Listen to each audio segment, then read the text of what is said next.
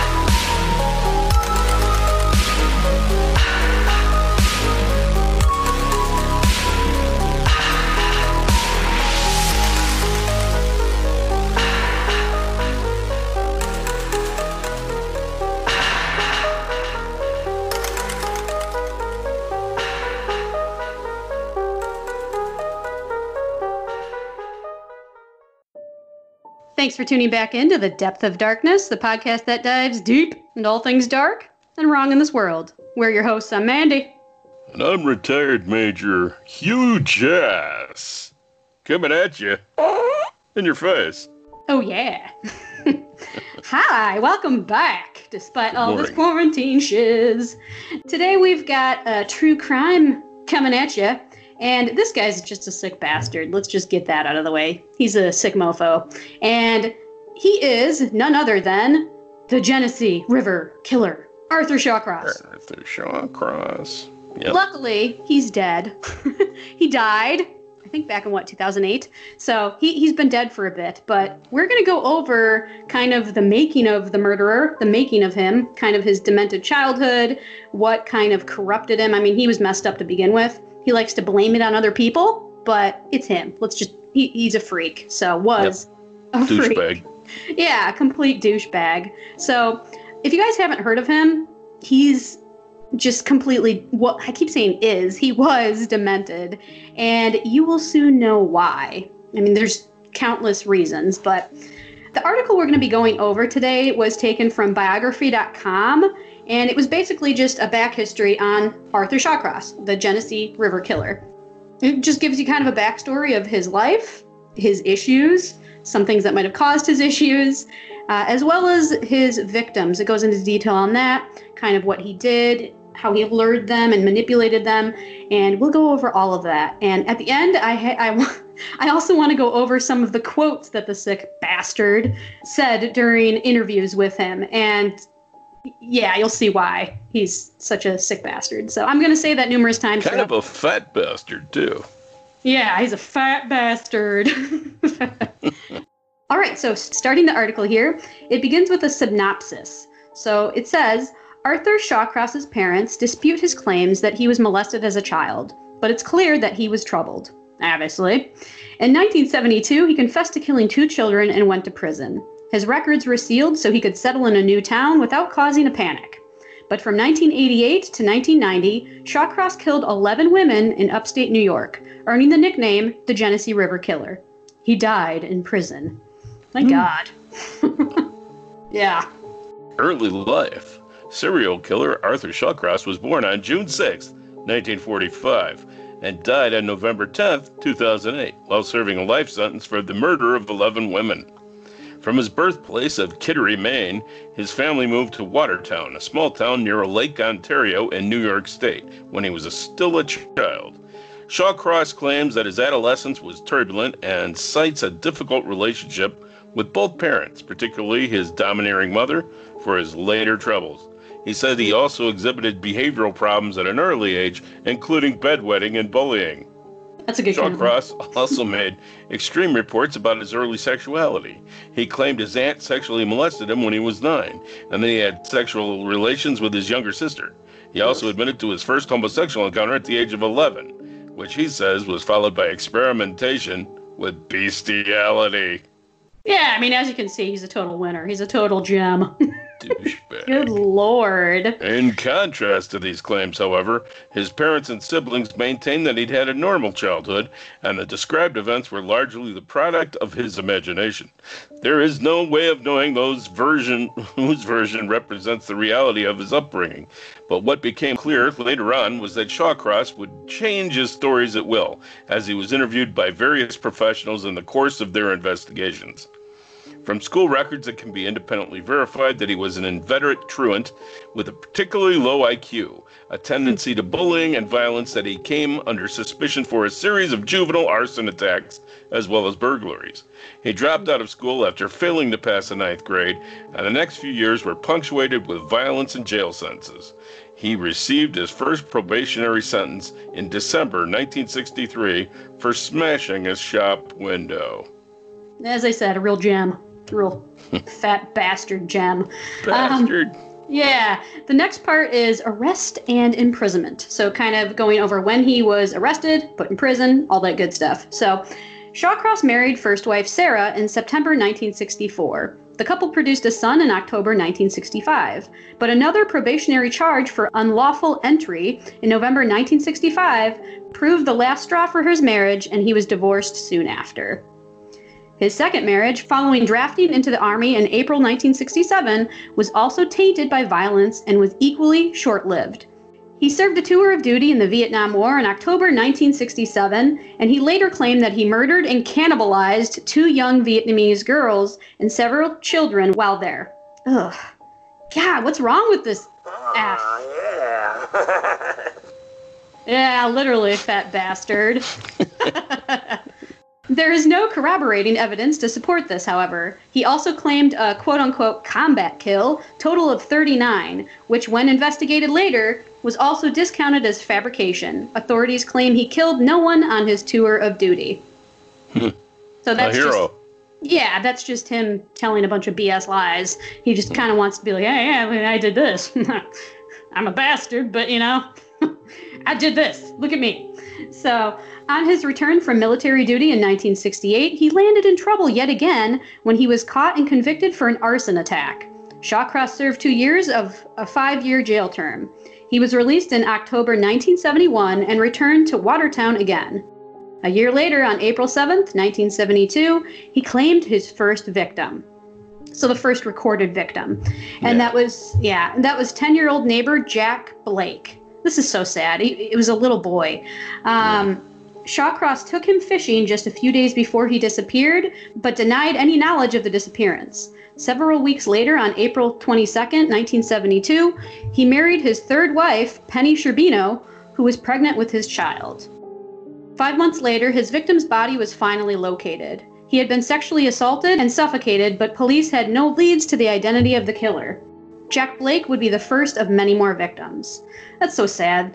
There's pictures of the little boy that I posted on Instagram, and among all his other victims, and it's so sad. I mean, it's just a little kid. Um, and I don't tolerate that. I don't tolerate that shit. Ugh. In September 1972, the body of eight year old Karen Ann Hill was found under a bridge. She had been raped and murdered. See, again, here he goes with pedophilia and the slaughtering of little children. I mean, he's just a complete dick. Police found mud, leaves, and other debris had been forced down her throat and inside her clothing. Neighbors remembered that Shawcross had been seen with Karen in the vicinity of the bridge before her disappearance, and he had a history of minor run ins with local children. Shawcross came under immediate suspicion. So, I mean, at this point, they didn't know he was the murderer, but they suspected, obviously, he's the main culprit. It's probably him. Sick piece of shit. He was arrested on October 3rd, 1972, and finally confessed to both killings, although he was only charged with Karen Hill's killing, given the lack of evidence tying him to Jack Blake's death. He received a 25 year jail sentence, and third wife Penny divorced him shortly thereafter. What's with the short jail sentence? He should have gotten life Yeah, I know. It's like, or ah, the death penalty. One of the he two. learned his lesson. He can go back on the streets. He's a good Yeah. boy. Obviously, it did him good. Yeah, her dad should have shanked him. Yeah, among other things. Yep. Released from prison. After serving less than 15 years of this sentence, he was released on parole in April 1987. The well publicized resettlement of a child killer in the Binghamton area of New York State was greeted by a public outcry, and he was forced to leave the area after a few months along with his new girlfriend, Rose Walley. His past meant that he would be unwelcome almost anywhere, and the authorities made the decision to seal his criminal record in order to prevent a recurrence of the public alarm in Binghamton. They moved Shawcross and Walley to Rochester, New York, where she became his fourth wife. In Rochester, Shawcross took on a succession of menial jobs. His lackluster marriage to Walley meant that he was soon seeking solace elsewhere, both from prostitutes as well as his new girlfriend, Clara mm. Neal. It did not take long for Shawcross to return to his murderous ways. Hunters discovered his next victim, 27 year old prostitute Dorothy Blackburn, on March 24, 1988. Her body was found in the Genesee River, dumped there following a vicious attack, which included bite marks in the groin area and strangulation. The hell? With little evidence and no public impetus to solve the murder of a prostitute, her case languished for over a year. There were other murders of prostitutes in that time, but given the danger of the profession, nothing untoward was noticed that linked any of the cases. The discovery of the body of another prostitute, Anna Steffen, on September 9, 1989, linked several of the victims. She died of asphyxia, and her body had been dumped in a similar manner to Blackburn's corpse. Her body, however, was found far from the original murder scene, so again, the possibility that a serial killer was at work was not recognized. Nice. Oh, nice. what the? Good God! I mean, this this was back in the '80s, so they obviously weren't up to par with investigation and all that jazz hmm. like we are nowadays. But still, I mean, ugh. All right, the next segment is called Mounting Death Toll.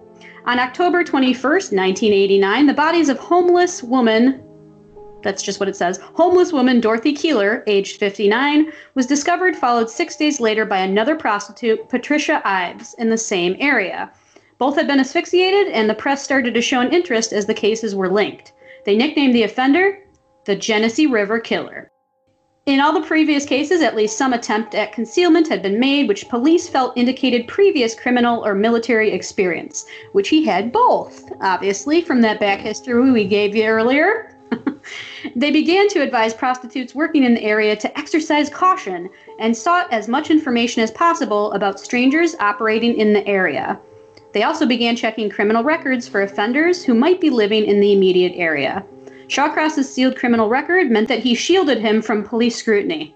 What? Okay. As prostitutes continued to disappear, it became apparent that the killers must be someone familiar to the women who worked in the area police were able to piece together a description of a regular client called Mitch or Mike. That's a common killer name, apparently. Women said, yeah, women said that particular John was prone to violence. Then the body of 26 year old June Stott, who was neither a prostitute nor drug user, was found on Thanksgiving Day. Ah, that sucks.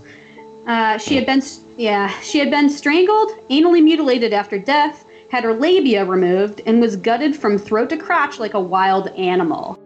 I mean, he had complete disregard for human life. That's what makes him such a piece of crap. You know, hmm. like he's yeah. a, he was a disgusting human being. So he's a fat bastard. Literally, yeah. police investigation. With the bounty count mounting, the police sought assistance from FBI profilers. They divided the 11 unsolved prostitute murders into subgroups according to method and position. They developed a profile that described the killer as a white male in his 20s or 30s, who was strong, probably with a previous criminal record, familiar with the area, and comfortable enough with the victims that they would enter his vehicle without question. The lack of sexual interference indicated it might be someone with sexual dysfunction. The post-mortem injury inflicted on June Stott and not on any other victim indicated that the killer was becoming more comfortable around corpses, probably returning to the crime scene again later to relive the attack. The discovery of the body of Elizabeth Gibson on November 27th brought a breakthrough. Suspect Mitch had been seen with her shortly before her disappearance, but they seemed no closer to establishing his identity. Police tried various tactics, including canvassing all the local bars, to no avail. When a pair of discarded jeans was discovered near the river on December 31st, 1989, containing an ID card for a girl named Felicia Stephens, police began an aerial search of the surrounding area. On January 2, 1990, a helicopter spotted what appeared to be a naked female body lying on the ice surface of a river by a bridge in the forest. The body was not Felicia Stephens, but that of a missing prostitute, June Cicero. She had been mutilated post mortem as well as sawn practically in half. Good lord, he just has the most creative ways of butchering these poor women. Not just women. I mean, he murdered that little boy back in the day, but uh, apprehension and arrest. Even more importantly, the helicopter spotted a man standing on the bridge next to a small van. He appeared to be either masturbating or urinating. Great. Great. Ugh, both of those are vile. Fortunately for the authorities, Shawcross had, as speculated, returned to the scene of one of his crimes to relive the pleasure of the attack. Ugh. Gosh. Patrol teams on the ground were alerted to the vehicle, which had sped away. They finally tracked down Shawcross via the car's registration, which was in the name of his girlfriend, Clara Neal. When approached, Shawcross agreed to assist the police with their inquiries. When they asked for his driver's license, he admitted he did not have one and then revealed that he had been in jail for manslaughter. Well, that's nice of him. Just casually bring it up. Oh, yeah, I murdered Yeah. someone. Oh, by the way, Yeah, by the way, I uh, killed some people. Police were confident they had their killer, and further questioning revealed the earlier child deaths and a grandiose account of his Vietnam War service, which was later discounted. A photo taken of him during the initial questioning soon confirmed his identity as the quote unquote Mitch, and official inquiries unearthed the reason for Shawcross's sealed record, which prevented the police from tracking him down sooner. Still, police were unable to get Shawcross to admit to the murders until they confirmed that a piece of jewelry he had given to Clara Neal previously belonged to victim June Cicero. So he not only keeps these mementos, a lot of serial killers tend to do that, but he Yeah. goes and gives it to his girlfriend, like, here, babe, I got you something real good. a lot of them do that too for some reason. Kind of creepy. Uh, yeah. All right. When police threatened to implicate her in the killings, Shawcross capi- capitulated? Capit- Capitulated. yeah, and admitted to most of the murders, giving detailed excuses about why he had been quote unquote forced to kill each one. He even admitted to the killing of two undiscovered bodies, those of prostitutes Maria Welch and Darlene Trippi, leading investigators to their bodies. His formal confession was nearly 80 pages long. Oh, Wow. psychotic bastard. yeah. Trial, imprisonment, and death. Thank God. In November 1990, Shawcross went on trial for the 10 murders that occurred in Monroe County. The last victim, Elizabeth Gibson, had been killed in neighboring Wayne County. The trial was a national media event, extensively televised and widely viewed. Shawcross's defense team tried to build a case based on the insanely tried to spin it, Shawcross's defense team tried to build a case based on an insanity plea, citing various mitigating factors such as his upbringing, post-traumatic stress as a result of military service, a cyst on the brain, and a rare genetic defect that involved his ass. I call bullshit. Yeah. The Those prosecution was quick to dispute the claims about his childhood in military service, casting doubts on Shawcross's testimony, the dirty, gutless coward. The physiological evidence about brain science and genetic factors was at best spurious and beyond the understanding of the jury. It was also hindered by poor presentation on the part of the expert witnesses called to testify. Shawcross was declared sane and guilty of 10 instances of second degree murder. The judge sentenced him to 25 years for each count, a total of 250 years imprisonment. A few months later, Shawcross got out of jail. No. A few Good months later, Shawcross was taken to Wayne County to be tried for Elizabeth Gibson's murder. Rather than claim insanity this time, he pleaded guilty and received a further life sentence. Good. Shawcross was held at the Sullivan Correctional Facility in New York State until November 10, 2008, when he complained of a pain in his leg. He was transferred to a hospital where he died later of a cardiac arrest following a bathroom episode. yeah. Well, you know what? At least he died painfully, you would hope, rather than Yeah. just lethal injection where he gets it easy. You know, I mean, this bastard. Now, if he he- died on the crapper, he got what was coming to him. Kind of. I mean, still, the way he slaughtered these. Turtle head pork and egg. Perfect timing. Yeah, I guess it Yeah. wasn't poking out fired off.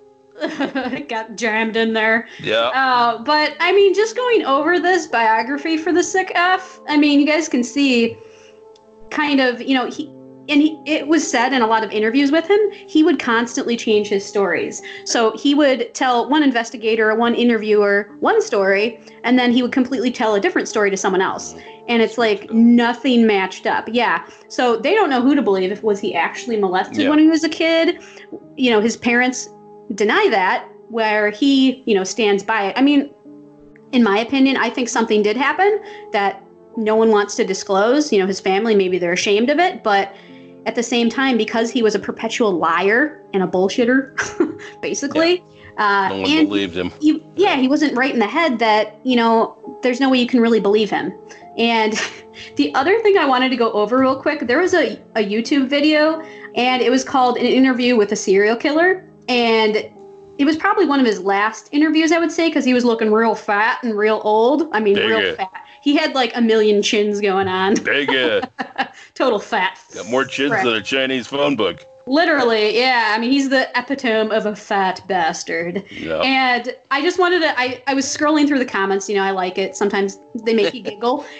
And I this like one the one person. comment there, a chinterview with a serial that's what I was getting at. Yeah, this one person wrote, quote unquote. I, I didn't Oreo. name here. Yeah, yeah. He said a chinterview with a serial blinker because Yeah. during the interview he's like blinking profusely. It's like, what the hell's Yeah. wrong with him? Like, does he have like ticks going on? What's what the f is wrong with him? Did his And- roommate Bubba blow a load on him just previous?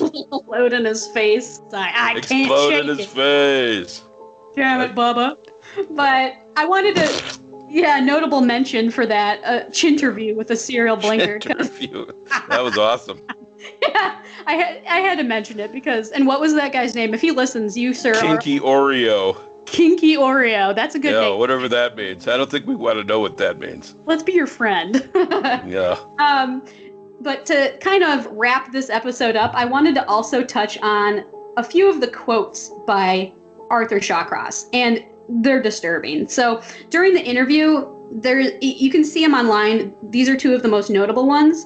The first one was he was talking about his relations with one of his victims, one of the prostitutes, and this is what he says: "She was giving me oral sex, and she got carried away, so I choked her."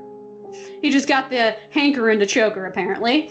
Um, Okay. that was one, and then the other one. ugh, this is so gross. It's probably his most famous quote, and it says, "I took the right leg of that woman's body from the knee to the hip. I took the fat off and ate it while she stared at the other girl. When I bit into it, she just urinated right there." End quote. Man, I'm gonna eat you.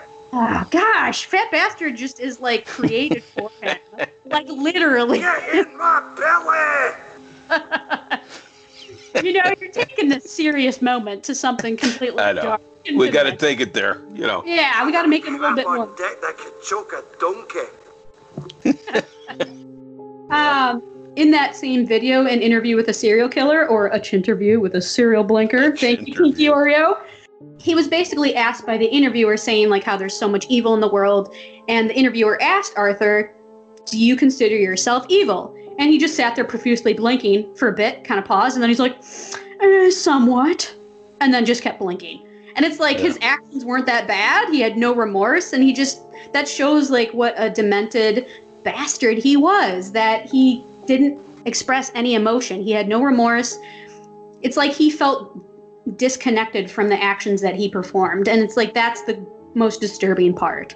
Yeah. Is he didn't have a sense of empathy, he didn't have a sense of remorse, and unfortunately, that's actually how a lot of serial killers are. That you mm-hmm. know they feel guilty for what they've done. It's like they feel like they're separate from you know their victims, like they're a separate entity or whatever. I can't Yeah, think of a word like it was just something on the resume, you know. Yeah, like oh yeah, I did this, I did this, I choked. Oh yeah, I remember that I one. this woman. Yeah, I wasn't. That was a good time. So I mean, this guy was just so gross. If you guys haven't heard about him, you can obviously do more research. But we kind of gave you a whole back history of it Oh, of this creep. Luckily, he's dead. He's been dead for over a decade now. He's 12 years? good these days. So, um, yeah, thank God he's dead because this guy. I mean, at least the world's down one piece of crap human. So One fat bastard. yeah, one fat bastard I've down. not seen my Willie in two years, which is long enough to declare I'm legally dead. That probably was his case because as he's sitting in the interview chair, His gut is just like overflowing. I'm just like, oh. Yeah. he didn't look like that when he did a lot of his. I mean, he he was still.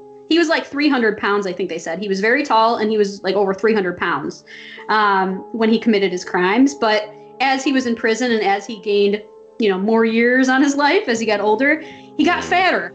He literally Yep. got fatter. Chin kept growing exponentially. yeah, it looks like a looks like a goiter.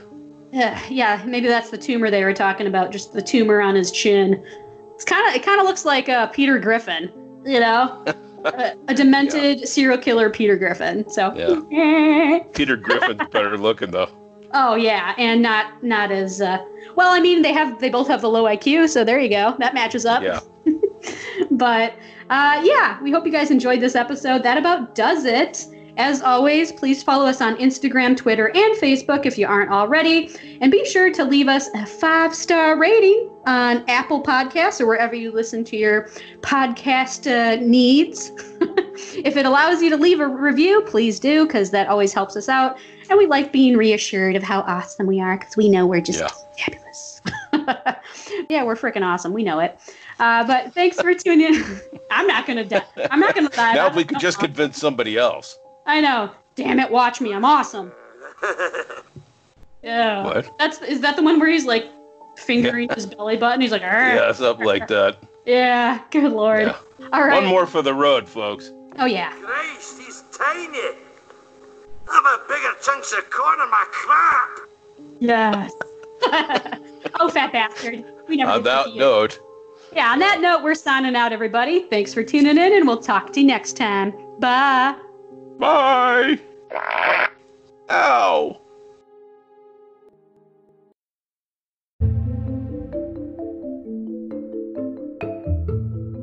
Hey everyone, before we close out the episode, I want to do another shout out for an amazing podcast called Discarded.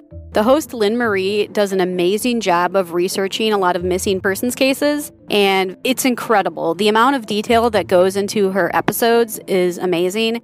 And you guys know we love our true crime, horror, all things dark and creepy. Obviously, that's what our podcast is based off of. She covers true crime and she does an amazing job at it. She's very well organized, very thorough in her research, and it's just an amazing podcast. Again, it's called Discarded. Give it a listen. The link is down below as always. Let her know we sent you, and thanks again for tuning in.